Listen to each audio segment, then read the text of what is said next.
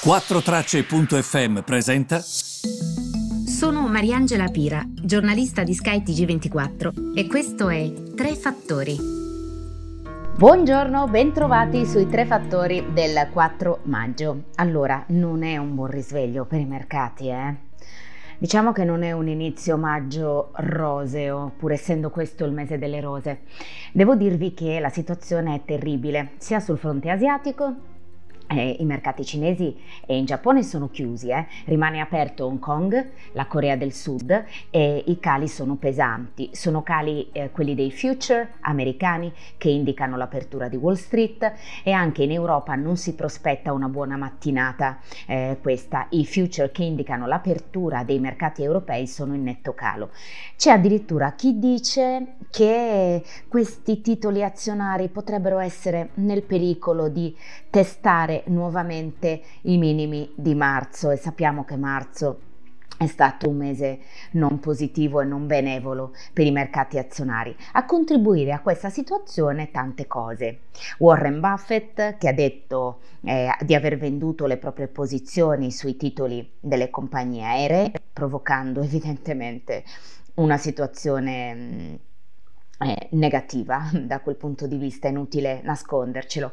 Per chi non lo sapesse, Warren Buffett è questo miliardario che possiede un fondo che si chiama Berkshire Hathaway. E c'è questo mm, incontro annuale degli azionisti di Berkshire Hathaway e è un incontro che viene seguito tantissimo dagli investitori, perché come dire, quello che lui dice di solito eh, o si avvera o comunque l'inizio di una tendenza, insomma, ehm, diciamo che riempie i titoli di eh, giornali delle testate finanziarie ogni anno, quello che dice l'89enne Warren Buffett ha detto che in questo momento lui non vede, diciamo, delle opportunità sul mercato. Quindi questo non è stato visto proprio positivamente. E ha anche rassicurato, e se uno va poi a leggere tutto il discorso, gli investitori dicendo che comunque niente può fermare l'America, eh, sapete queste frasi un po', insomma, ehm, eh, che di solito dicono questi investitori americani per cui evidentemente lui ha detto ne sono stato convinto durante la crisi cubana, durante l'11 settembre, la crisi finanziaria, quindi ehm, evidentemente ehm, ha voluto dire anche questo, però ha venduto tutti i suoi titoli nelle compagniere e questo ovviamente voglio dire non è un segnale di fiducia, ha riportato una perdita, preparatevi, allacciate le cinture a proposito di aerei di 50 miliardi di dollari nel primo trimestre, un record per il conglomerato che è guidato da Buffett e in questo momento, come vi dicevo, lui comunque non sta facendo nessun grande investimento. Cosa vuol dire questo? Non vedo chissà che investimento. Poi c'è stata anche la questione di Elon Musk, questo visionario, innovativo, imprenditore. Se non l'avete letta vi consiglio la sua biografia, che è sempre una buona lettura, perché comunque quando uno è innovatore, anche se perde, è sempre bene avere qualcuno che guarda avanti. Però vi devo dire che ehm, ha twittato venerdì mercati aperti dicendo beh però Tesla ehm, è sopravvalutata in questo momento. Ovviamente il titolo è crollato causando le perdite di decine di migliaia di investitori in Tesla che l'hanno aggredito verbalmente anche su Twitter. Questo apre due fronti, non è nuovo a queste uscite Elon Musk, eh? Due fronti. Innanzitutto c'è chi ha pensato che abbia operato insider trading e aggiotaggio. Aggiotaggio vuol, vuol dire speculare sul rialzo, sul ribasso di un titolo. Se tu lo possiedi e se i mercati sono aperti, l'accusa è gravissima. Come dire, tu sai delle cose, l'hai detto, col calo tu ci hai guadagnato perché hai scommesso sul ribasso del titolo. Quindi immaginatevi il bailam che ne è venuto fuori. Eh, ovviamente eh, c'è chi ha anche detto, ma questo c'è mentalmente, accusa che gli è stata rivolta anche in passato.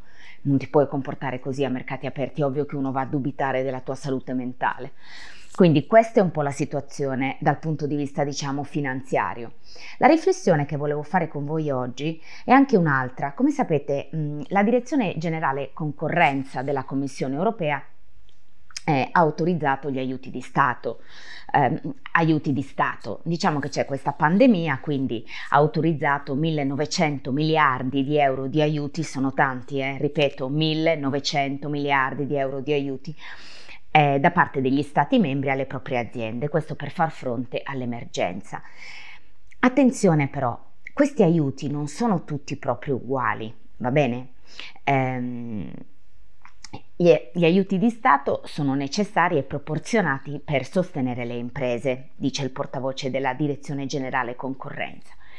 Però vi sono enormi differenze nell'ammontare degli aiuti concessi dagli Stati membri. Andiamole a vedere perché me le sono segnate. Ne parla anche un bell'articolo del Sole 24 ore. Andiamo a guardare i dati. Il 52% degli aiuti approvati riguarda la sola Germania, sono mille miliardi di euro staccatissime Italia e Francia. 17% degli aiuti totali. Si va dai 1000 miliardi di euro autorizzati alla Germania a 300 miliardi circa per l'Italia, 320 circa per la Francia. E poi molto staccati ci sono gli altri, Regno Unito, Belgio, Spagna. Spagna ultima pur avendo il maggior numero dei contagiati. Ora, perché vi dico questo? Perché il rischio alla fine è che si amplino le distanze, i divari tra ricchi e poveri, i divari tra stati ricchi e stati poveri nel mercato unico e, ehm, e questo insomma non è mai bene, no? Perché di fatto in questa fase si, che si ricoprano di soldi le imprese di casa, rafforzandole rispetto a quelle dei partner europei e quindi in qualche modo falsando la concorrenza all'interno del mercato unico, anche perché vai a arricchire aziende già comunque forti, diciamocelo, perché una cosa è che tu dia gli aiuti di Stato dall'Italia, un'altra è che tu dia gli aiuti di Stato a Lufthansa. Attenzione, eh? non sto criticando la Germania dicendo questo, sto guardando proprio ai numeri e ai dati. È ovvio che Lufthansa sia brava. Se le dai aiuti di Stato in questa fase, eh, non è sprecona, sicuramente li utilizzerà bene. Se tu dai ennesimi aiuti di Stato dall'Italia, magari no. Capito come? Però la, l'Italia dovrebbe trarre da questa congiuntura una bella lezione. Cioè, dovrebbe comportarsi bene e mettere del denaro in cascina per risolvere le situazioni di crisi che prima o poi arrivano se non impariamo, alla fine saremo sempre punto a capo. Grazie per avermi seguito e noi ci ritroviamo domani sempre sul mio podcast che tanto adoro, i tre fattori. A domani!